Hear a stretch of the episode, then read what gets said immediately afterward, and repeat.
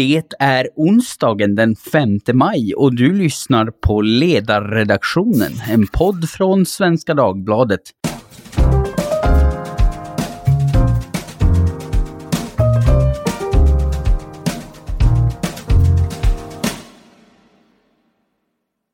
Jag heter Jesper Sandström och idag ska vi återvända till ett ämne som återkommande dominerar debatten och nu är på allas läppar igen, nämligen migrationslagstiftning. Regeringen presenterade i torsdags en proposition som de menar ska leda till en mer långsiktigt hållbar migrationspolitik, bland annat då genom att flera av de uppehållstillstånd som beviljas asylsökande ska vara tidsbegränsade. Moderaterna, Kristdemokraterna, Sverigedemokraterna och Liberalerna tycker inte att de skärpningar regeringen föreslår går tillräckligt långt, utan de här partierna föreslår i ett gemensamt utspel att den humanitära grunden ska vara snävare. Man ska inte kunna beviljas uppehållstillstånd bara genom att ha vistats längre i landet. Och det ska också finnas ett krav att lära sig grundläggande svenska, det ska finnas skärpt försörjningskrav för anhöriginvandring och så vidare. Det är sju förslag totalt och sex av förslagen stödde Socialdemokraterna i den parlamentariska migrationskommitté som jobbade med frågan i höstas. Men de har nu rört sig i en annan riktning efter påtryckningar från regeringspartnern Miljöpartiet. Ja, tänker att vi ska försöka bena lite i alla de förslag som är i svang just nu, vad de skulle innebära i praktiken och om de lever upp till vad de utlovar politiskt. Och med mig för att göra det här så har jag två kloka typer. Vidar Andersson, chefredaktör för Socialdemokratiska Folkbladet i Östergötland. Hej Vidar! Hej hej! Och Caspian Rebinder, arbetsmarknadsansvarig på Timbro och eh, får man väl säga en ivrig debattör i migrationsfrågor. Hej Caspian! Hej hej! Ja, om vi ska försöka få någon rätsida på vad det här innebär då. Eh, det regeringen allra helst pratar om är att migrationspolitiken ska bli långsiktigt hållbar. Kommer den proposition som de nu har lagt fram bidra till att politiken faktiskt blir hållbar? Kommer vi få en migrationspolitik som i breda lager upplevs som långsiktigt hållbar och fungerande? Eller kommer man behöva gå till tillbaka och behöva ändra kurs snart igen? Vad säger du Caspian? Nej, det här är ju inte en långsiktig lösning. Och det handlar inte så mycket om innehållet i propositionen, utan eh, om att för att få en långsiktighet i politiken, för att få en långsiktig och stabil politik överhuvudtaget, så måste man ju ha en bred enighet. Man måste komma överens om vilka grunder som ska gälla eh, för ett politikområde, vare sig det är migration eller skatter eller socialförsäkringar. Eh, och eh, det vill ju inga partier. Socialdemokraterna är inte intresserade, Miljöpartiet är inte intresserade. Alltså ingen, inget parti är beredd att göra avkall på sina egna nycker i migrationspolitiken för att få en långsiktighet. Inget parti är heller intresserat av att minska konfliktnivån i migrationspolitiken så som man har gjort i till exempel pensionerna med pensionsgruppen. Det här är ett hett ämne där partierna vill ändra mycket och ofta och jag tror inte att det finns någon tänkbar lagstiftning som skulle kunna ha långsiktig hållbarhet. Vilket jag kan tycka är synd, för förutsägbarhet och långsiktighet har ju ett stort värde både för personer som eh, själva påverkas av lagen, asylsökande och andra, eh, andra invandrare, men också förstås myndigheter, prognosmöjligheter och eh, liknande som ska tillämpa eh, den här lagen. Men nej, vi kommer inte ja. se någon långsiktig migrationspolitik på grund av den här propositionen. Det blir ingen långsiktig hållbarhet, säger Caspian dystert. Vad säger du, Vidar? Nej, det ligger väl mycket i det naturligtvis, men jag, jag skulle säga så här att eh, eh mycket avgörs ju, eh, eller det mesta avgörs ju utanför Sverige, det vill säga om eh, Europeiska unionen och Turkiet kan vidmakthålla det samarbete man nu har. Så det är ändå så att vi har en turkisk mur, om man får uttrycka sig så, eh, som eh, ser till att folkvandrarna från Afrika och Mellanöstern stoppas upp och um, inte når in i Europa och kan söka sig till Tyskland och Sverige i samma omfattning som man, som man gjorde tidigare. Och kommer det där att fungera uh, även framgent de kommande åren så, så kan det ju räcka med en halvdålig lagstiftning i Sverige. För, för då får vi ändå som följd av det en kraftigt lägre invandring hit menar du? Så då spelar det inte så stor roll vad vi gör? Nej, det är klart det, det, det, spelar roll, men alltså, när det, nu är, det, det, här har ju blivit en europeisk fråga. Och mm. eh, det handlar inte om asylrätt hit eller dit. Jag menar, asyl söker man i det närmaste landet, utan det här är något helt annat. Det är en stor omfattande folkvandring och eh, det måste ju Europa och Sverige förhålla sig till och det gör ju inte enskilda länder, eller i alla fall anständiga enskilda, e, enskilda EU-länder vill ju inte göra det på det viset och hålla på och slänga människor fram och tillbaks på varandra. Men blir det så att eh, det kommer ligga på låga nivåer, inflödet av människor, då kommer det här frågan att bli mindre stor och eh, då kommer den här konfliktnivån att sjunka. Och det tycker jag också ur ett annat perspektiv vore väldigt bra. Jag tycker det är en väldigt olycklig och brutaliserande och polariserande i onödan stridsfråga att bråka om invandring. Jag, jag, mm. det, alltså partierna, man ska inte säga att de ska skämmas, men de borde skärpa sig. Ja, vad, vad säger du om det Caspian? Det, det hänger kanske inte så mycket på vad vi gör här, men det skulle kunna bli lugnare i frågan ändå.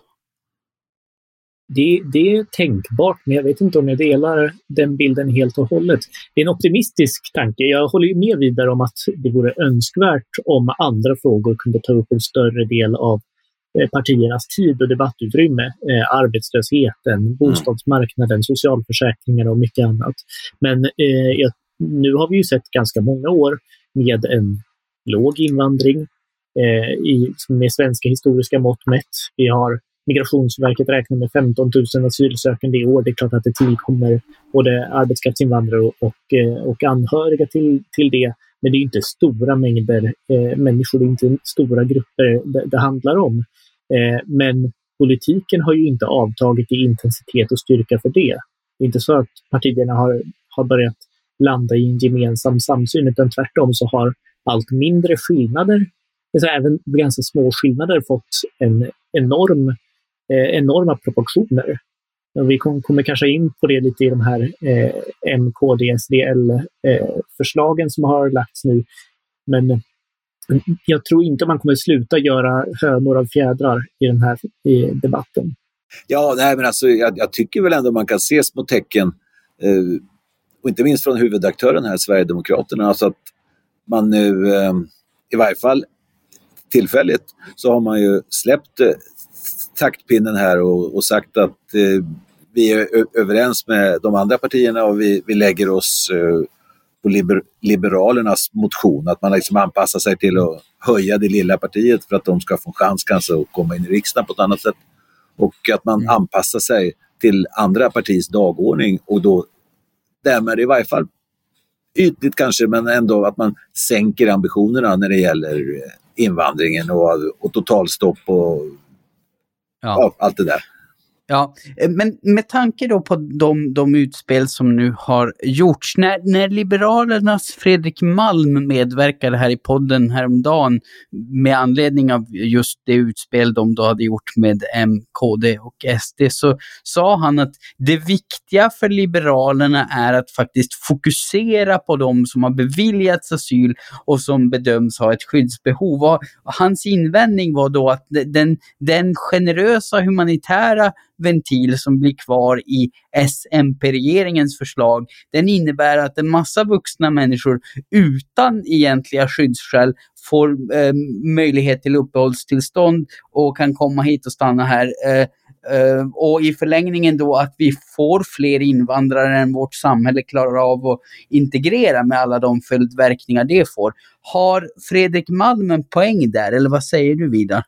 Ja, det tycker jag absolut att han har. Alltså för Eh, eh, man har ju invänt från Migrationsverket också om eh, liksom de här, om man utvidgar ytterligare en skyddsgrund och så innebär det så att risk för att, liksom, att det, det som är tänkt som ett undantag, i och med att det är så oprecist och flummigt, blir en regel. Att man inte, det kan nästan bli fri invandring. Och eh, det, där är, det där är en stor risk. Alltså det är ett, eh, Malm, Malm har en poäng helt klart. Ja, och vad säger du Caspian? Har Malm en poäng? Nej. Nej, alltså det, det har han inte. Det finns ingenting i närheten av fri invandring i det här förslaget, vare sig regeringens eller eh, M och kompani. Eh, den här humanitära ventilen, eller vad man vill kalla det, den har ju funnits i olika former under hela Sveriges migrationshistoria. Det har ju alltid funnits möjlighet att under synnerligen ömmande skäl eller särskilt ömmande skäl eller humanitära omständigheter. Det har hittat lite olika saker och gränserna har dragits lite olika över tid. Men det har ju alltid funnits en sån möjlighet för personer i väldigt utsatt situation men som ändå inte kvalar in på den ganska snäva juridiska definition som krävs för att vara flykting eller alternativt skyddsbehövande, att ändå få uppehållstillstånd. Eh, man kan diskutera exakt hur stor den, den gruppen ska vara och hur stora de möjligheterna ska vara. Men eh, det har ju rört historiskt på sin höjd några hundra personer per år. Det här är ju inte, eh, så det, det är inte seriöst att kalla det eh, en öppning för fri invandring eller att det här skulle vara en pullfaktor som drar till sig tusentals asylsökande. Det, det finns liksom inget stöd för en sån tolkning. Eh, utan det handlar om personer i, som sagt, väldigt utsatta situationer men som kanske inte har det personliga, eh, den personliga förföljelsen riktad mot sig eller kommer från rena krigszoner. Men som kanske har en, en mycket stark anknytning till Sverige.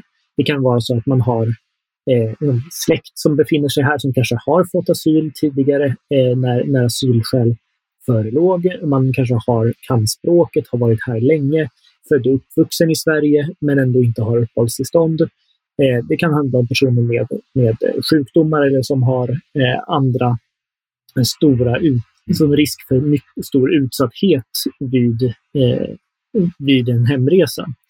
Eh, det, men så är, det här är ju en snäv undantagsbestämmelse. Det är ju inte en stor principfråga som det här, där det här skiljer sig. Nej, Nej, men vad, vad, svarar du på det vidare? Det rör, det rör eh, på sin höjd något hundratal personer om året. Det är inte en öppning för allmänt flum i migrationspolitiken. Nej, men svaret är ju att det vet vi ju inte. Utan eh, det kommer ju, det kommer ju att, att skapas en praxis och, och invändningen är naturligtvis att vi har ju redan en situation så att säga, som eh, vi fortfarande lever i, så får vi se när de här nya lagarna är, är, är på plats, så säga, där, där eh, liksom eh, asylskäl för att och, och, och få stanna har ju varit väldigt eh, underbetonat. Man, man sa ju att alla, alla, som kommer, alla som kommer från Syrien får stanna, vi skötte inte ålderskontrollerna. Alltså vi har en rekord här som är, eh, som är allvarlig och att då utöka ytterligare skyddsgrunder, det är liksom i det sammanhanget man ska se det här. Sen finns det alltid humanitära anledningar och så vidare och kunna få stanna. Men det är inte så att, att Sverige på något vis har varit, har varit stramt eller hållit väldigt stramt kring asyl, asylskäl för att få stanna, utan det är snarare tvärtom. Och det, det är mot den bakgrunden jag tycker det är dumt att hålla på att utvidga nya skyddsgrunder i det här läget. Vi har gott om skyddsgrunder redan. Ja, Ja, ja vad, vad, säger du om det eh, Caspian? Det finns tillräckliga förutsättningar redan så det är, det är en, en risk för, för fortsatt ohållbar politik att, att utvidga dem. Ja, men då får man ju säga vilka fall det här handlar om, vilka personer man tycker inte ska, eh, ska få stanna i Sverige, men att eh, börja låtsas att det är en öppning för en jättestor flumpolitik eller vad man vill kalla det, eller fri invandring som Vida nämnde.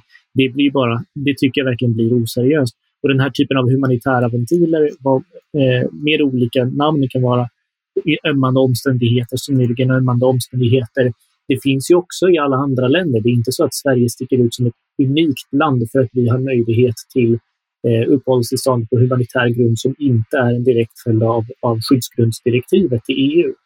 Det är dessutom värt att, värt att understryka, tycker jag, att eh, principen om att alla från Syrien skulle få uppehållstillstånd. Det var inte asyl som vi nämnde, utan alternativt skyddsbehövande som de fick. Eh, men, men det var ju under en period då många flydde från Syrien och i princip alla från Syrien fick uppehållstillstånd i precis alla länder i hela EU. Så det var ju mer av en, en eh, förvaltningsfråga, att det gick snabbare och smidigare att fatta de här besluten med ett generellt ram, rambeslut på det sättet, än att pröva alla eh, supernoga i individuella fall. Det kanske man gjorde fel. kanske man skulle ha gjort annorlunda. Det kan inte jag bedöma. Jag tror att det var klokt att göra på det sättet. Men med den här bilden av att Sverige skulle sticka ut som unikt generöst i prövningen av uppehållstillstånden, eh, det stämmer inte. Vill du svara något på det vidare eller ska vi gå vidare? Nej, vi kan ju gå vidare, men att om man, om, om man inte vill se att Sverige sticker ut när det gäller eh, invandringen de sista 10-15 åren jämfört med jämförbara länder, jag menar, vad, vad, vad diskuterar vi då? Det är det vi gör. Jo, men det är klart att Sverige sticker ut på massor med sätt, men inte i tillämpningen av skyddsgrundsdirektivet. Det, det, det sticker ut i hur många som har sökt sig till Sverige och hur många som har fått asyl här. Men det är inte en effekt av att tillämpningen har varit mycket mindre strikt än i jämförbara länder. Nej, eh, ja, vi, vi, ska, vi kanske återvänder till det, men vi ska prata lite grann om vad, vad allt det här säger om det politiska läget i Sverige. För Caspian, din kollega Sven Dahl, eh, chefredaktör på Timbros nätmagasin Smedjan, han kommenterade ju LMSD-KDs migrationspolitiska utspel i Expressen häromdagen och han sa då så här. Det centrala är att Socialdemokraterna också tycker så här egentligen. Stämmer det vidare och vad säger det i så fall om det politiska läget att sossarna driver en politik de egentligen inte tror på? Eller tror på och tror på. om Man säger så att eh, de, som de eh, som partiernas, eh, ja, partierna hänger ihop nu för tiden och, och de hänsyn man måste ta till varandra så blir det ju så. Sen, sen, sen eh, tror jag också att det är så här att, att bara för att Socialdemokraterna har en historia ihop med Moderaterna av att sköta det här väldigt snyggt och fint och på, liksom på lagom nivåer så att man inte vare sig retar upp folk eller får en för dålig in integration. Bara för att Socialdemokraterna var så liksom på ja, 70, 80 och 90-talet så behöver det inte betyda att man, att man fortfarande är det. Jag tror att Socialdemokraterna har ändrats lite och blivit lite eh, öppnare. Man, man, blir som, man blir som man umgås och så vidare. Va? Och som, partiet ser annorlunda ut. Så, ja, jag, så jag är inte säker på att det ligger mycket i det Sven Dahl säger, men Socialdemokraterna är nog lite... Ja, ändrat sig väl att ta i, men nästan ändrat sig i alla fall. Ändrat sig lite i alla fall. Ja, vad tror du Caspian? Har eh, Socialdemokraterna faktiskt låtit sig färgas eller är det bara en kortsiktig makthungrig kompromiss för att inte reta upp Miljöpartiet? Det är ju såklart komplext. Socialdemokraterna är ett stort parti. Eh, det finns väldigt eh, stora skillnader i vad folk tycker inom det partiet. Det finns många som är mer åt, eh, man kan säga, Vidars håll, lite hårdare mm. i, i tonen. Jag tror att Morgan Johansson, migrationsministern, eh, nog själv är ganska långt åt det hållet. Men så har ju Socialdemokraterna också både den parlamentariska realiteten att de måste samarbeta med Miljöpartiet, eh, Centerpartiet, Liberalerna för att, eh, för att, och eh, för, förstås måste få Vänsterpartiets stöd för att komma upp i en majoritet i riksdagen. Och det finns också Socialdemokrater för tro och solidaritet och andra grupper som är betydligt mer eh, öppna i sin syn på migrationen. Jag tror absolut att Socialdemokraterna vill ha en eh, mer restriktiv politik än vad de nu lägger fram i regering. Eh, mm. direkt mm. efter eh, Moderaterna och kompani släppte sitt gemensamma utspel om eh, de här sju ändringsförslagen så twittrade ju Socialdemokraternas konto ut med hur stolta de var över att migrationen hade minskat med 90 procent sedan de tillträdde som, som regering, eller sedan 2015. Och, eh, man spelar ju gärna själv både good cop och bad cop i de här frågorna. Men jag tror absolut att Socialdemokraterna gärna hade sluppit Miljöpartiet i, i regering i de här frågorna. Om man då jämför den eh, proposition regeringen nu har lagt fram med de skarpare krav som kommer från L, M, SD och KD. Finns det någonting som vore bättre för svensk migrationspolitik om, om de här kraven faktiskt gick igenom? Eh, kan språkkrav och skärpta försörjningskrav om man ska ta några exempel, vara ett sätt att faktiskt få ordning på vår haltande integration. Vad säger du, Caspian? Man kan börja med språkkraven här. Jag tycker, jag tycker att det är intressant att prata om språkkrav i förhållande till medborgarskapet. Att medborgarskapet ska betyda någonting Eh, man, man, kan diskutera liksom, vad, vad är innehållet i medborgarskapet, vad är det det egentligen ska syfta till. Men att ställa upp krav på eh, språkkunskaper för permanent uppehållstillstånd tycker jag är en jättekonstig eh, väg att gå.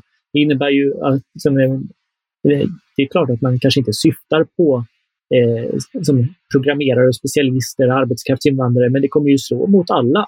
Att en person som kom, kopplas in som eh, techchef, eh, ingenjör från USA på ett IT-bolag, eh, kommer inte få ett permanent uppehållstillstånd i Sverige även om man skulle ha jobbat i fem eller tio år här på, på en eh, dunderhög lön.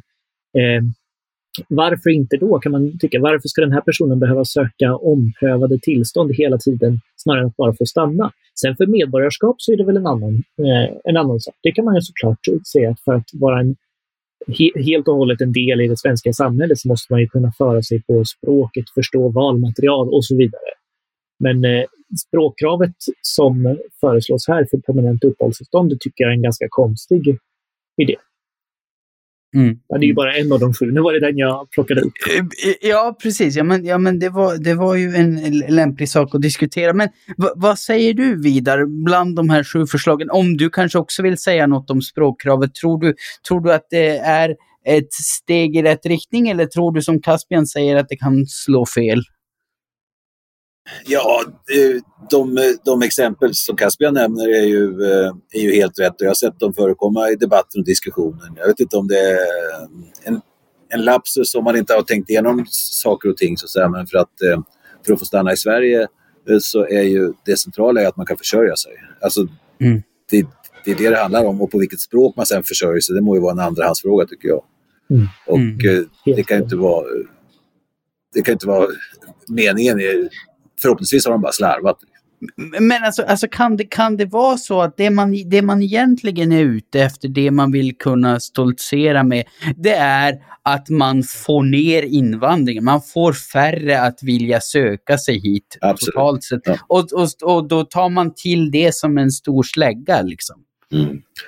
Ja, det, det, är klart det, det lär vara besvärligt att lära sig svenska, jag vet ju inte, men, men det sägs ju det. Men, ja, men eh, det, det centrala här är ju så att säga att eh, eh det är så otroligt många som inte försörjer sig. Om vi ser på arbetslöshetens utveckling och undersökningar här som Moderaterna har gjort via riksdagens utredningstjänst och så vidare. Det är ett jätteproblem.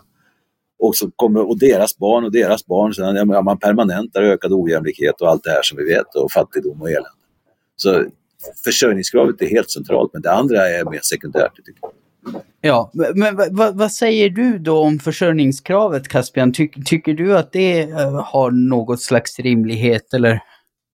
Jag tycker man, man ska inte dra för stora integrationsväxlar som vidare gör på, på just försörjningskravet. För, för å ena sidan eh, så kan man ju oroa sig för att med lägre försörjningskrav eller mindre, eh, mindre trösklar för att få komma till, till Sverige eller för att få kom, ta hit sin familj om man har ett uppehållstillstånd här, eh, Ehm, så kommer det bli fler personer.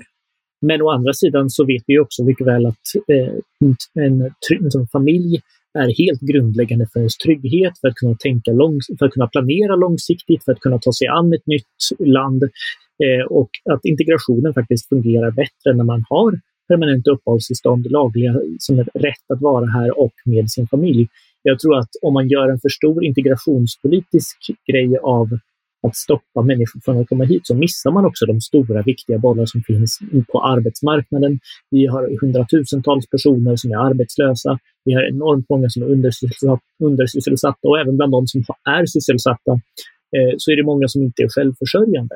Och det här har ju varit regeringens riktigt stora misslyckande sedan den tillträdde. Stefan Löfven lovade att han skulle sätta jobben först, att man skulle utvärdera honom på jobben och att vi skulle få EUs lägsta arbetslöshet. Men nu har vi precis sjunkit under även, även Litauen, så nu är vi inte längre femte sämst i EU, utan fjärde sämst. Eh, det här är ett sånt enormt misslyckande eh, som man inte får tappa, tappa fokus på. Jag tror och, och här är jag lite oroad för att både regeringen och oppositionen eh, stirrar sig blinda på relativt små saker ur ett integrationsperspektiv.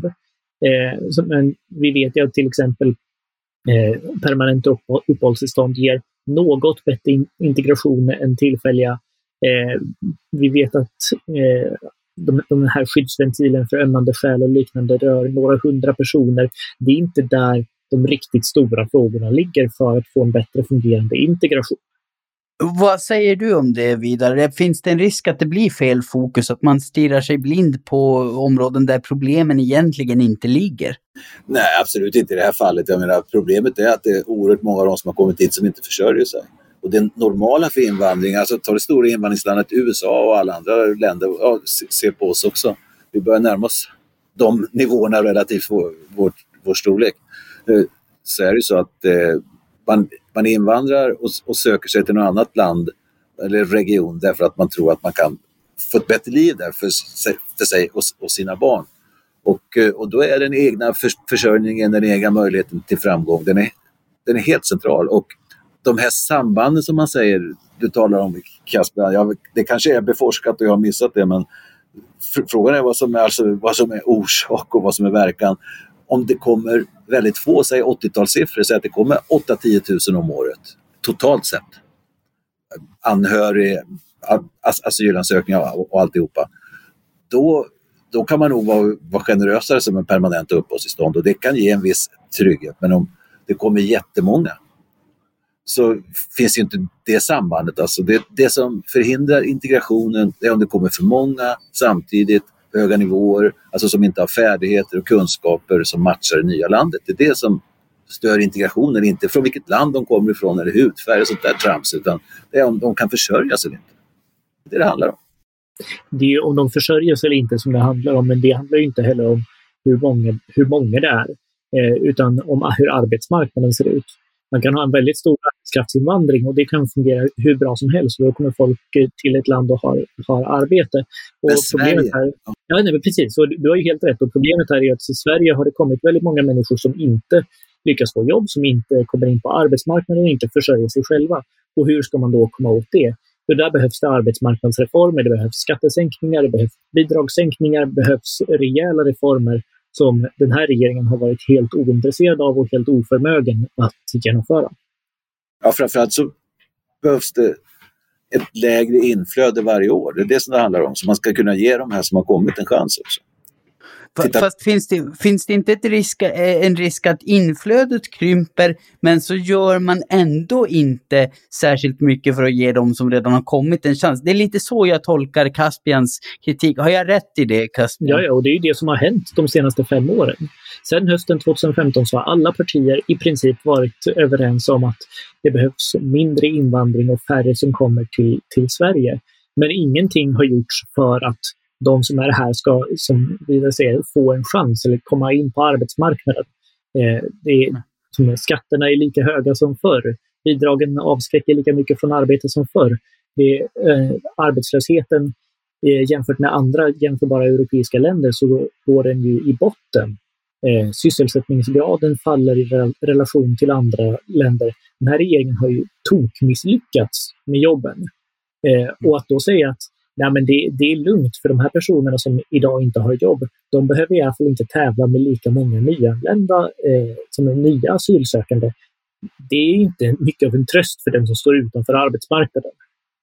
Och det funkar inte heller så. Nej, men om man säger inte, inte enbart eh, som eh, att jag litar lite om vad, vad, säger man, marknadens osynliga handel, att det kommer liksom att fixa sig av sig självt. Det kommer det inte att göra, men vi ska, vi ska ju komma ihåg att eh, eh integrations... Eh, förmågan och försörjningsförmågan när man tittar på olika grupper som har kommit där sedan andra världskriget och framåt.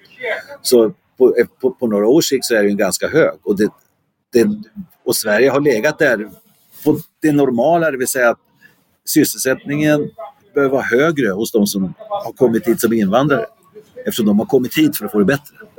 Och eh, eh det tar några år eh, och sen så, sen så kan man vara på banan. Och eh, eh den, det kommer ta jättelång tid det här och det kommer att krävas en mängd andra reformer också. Jätt, någon jätte-AMS eller någonting. Som, eh, eller, alltså hands-on med utbildning liksom direkt. Eh, inte för skafferiet utan rakt ut direkt i arbetslivet. Och det finns mängder med saker att göra. Men sen tror jag inte det finns någon majoritet, vare sig bland medborgarna eller partierna, För att vi ska liberalisera och göra om svensk arbetsmarknad så pass mycket för att anpassa sig till en invandring på höga nivåer. Det tror jag inte finns något stöd för. Alltså det, det gäller ju oavsett, oavsett vilka nivåer man har invandring på så handlar det ju då om att eh, man, man, väljer en högre nivå av arbetslöshet och en lägre nivå av sysselsättning. Och det är ingenting som stora AMS-projekt kommer råda bot på. Eh, det, det, här behövs det ju reformer av arbetsmarknaden. Eh, jag, tror att, jag tror absolut att det går att genomföra sådana reformer också.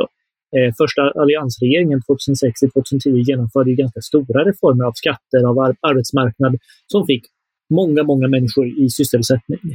Eh, och, och, det och det var ju en superpopulär regering. Den, den, regering, den blev omvald. Det, det, är inte så att det inte går att få stöd för åtgärder som leder till jobb. Problemet är ju att just nu så har nästan inga partier riktigt bra förslag för det. Regeringen minst av alla, men även oppositionen är ganska klen på jobbområdet. Och då kommer vi ha stora grupper som fortsatt står utanför arbetsmarknaden. Jo, så är det. Jag lyssnar på um, Lars Jonung, det är alltid lika kul tycker jag, på ett eh, Swedbank-event igår. Han, han talar om de här samma strukturreformer som han själv sa, som jag har eh, pläderat för i mellan 30 och 50 år. Så av skatter, arbetsmarknad, bostadsmarknad, alltså för att mm. få upp rörligheten för alla svenskar, inte bara för några. Och eh, nu var det länge sedan, det är ett kvarts sekel sedan vi hade några stora st strukturreformer. Så det är klart, det där ligger och pockar på och det är en sån regering vi behöver framöver. Så, så ni, ni är alltså hyfsat överens i det, att, att det, det är den typen av reformer som skulle kunna användas för att ja, delvis då råda bot på det här problemet, bortom de förslag om, om eh, ja, eh, skärpta eh, skärpta krav på asylinvandrare som nu har lagts. Det är stora strukturreformer som behövs. Ja, men om man säger som jag är upplärd som sen jag var pojk och, och, och socialdemokrat hela tiden, det är att med reformer, ska man göra stora reformer, man ska aldrig sikta på de fattiga. För då ökar risken att de fattiga blir fler.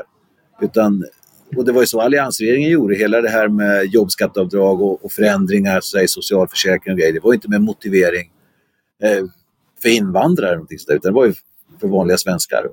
Och, eh, mm. liksom att man, och sen åker de andra med av bara farten. Det, det, det är liksom det.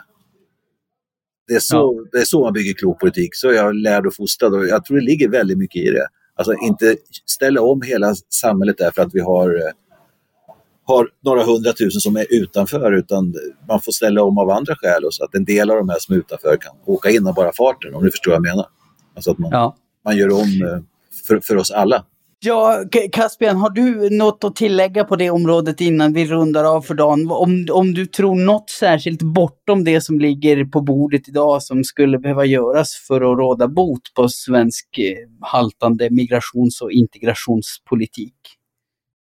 Jag kan väl börja med att eh, instämma i Vidars socialdemokratiska hållning där på sätt och vis. Jag är ju också reformist i grunden och inte radikal eller revolutionär på det sättet. Eh, och för att ta eh, ett positivt exempel från svensk historia så kan man ju också eh, öka sysselsättningen genom att eh, sänka bidrag och skära i socialförsäkringssystem. Och det har gjorts av både Göran Persson och Fredrik Reinfeldt som eh, regeringsbildare. Eh, utmärkta reformer som Sverige skulle behöva mer av. Jag tror också, för att någon, få någon form av slutord eller liksom avrundning här, att det riktigt stora, svår, de riktigt stora svårigheterna som Sverige står inför eh, handlar inte om eh, det handlar om integrationen, det handlar om arbetsmarknaden, det handlar om att fler måste komma, komma in på arbetsmarknaden och försörja sig själva. Jag tror att man gör sig själv en stor otjänst om man tror att integrationen kan lösas med migrationspolitiska medel. Hur liten eller stor invandringen än är, så kommer det behövas reformer av arbetsmarknad, bostadsmarknad, socialförsäkringar och mycket annat för att få ekonomin på ordentliga fötter. Ja, men med det då så får jag säga stort tack till de två reformisterna som sitter i samma båt. Timbroiten Caspian Rebinder, arbetsmarknadsansvarig där på Timbro, och Vidar Andersson, chefredaktör för Socialdemokratiska Folkbladet. Synpunkter, ämnesförslag och så vidare och så vidare får ni gärna skicka till mejladressen ledarsidan snabel svd.se. Jag ska i vanlig ordning tipsa om våran grannpodd Dagens Story. Ett ämne, en kvart, fem dagar i veckan. Ett njutbart och tidseffektivt sätt att få lite bättre koll. Jag ska också säga att jag, Jesper Sandström, är producent, så ni vet vem ni ska svära över om det någonsin låter illa, vilket det ju tyvärr gör ibland, men snart är vi ute ur pandemin och kan spela in i studio igen. Tack för idag! Fortsätt hålla avstånd så hoppas jag att vi hörs igen alldeles, alldeles snart.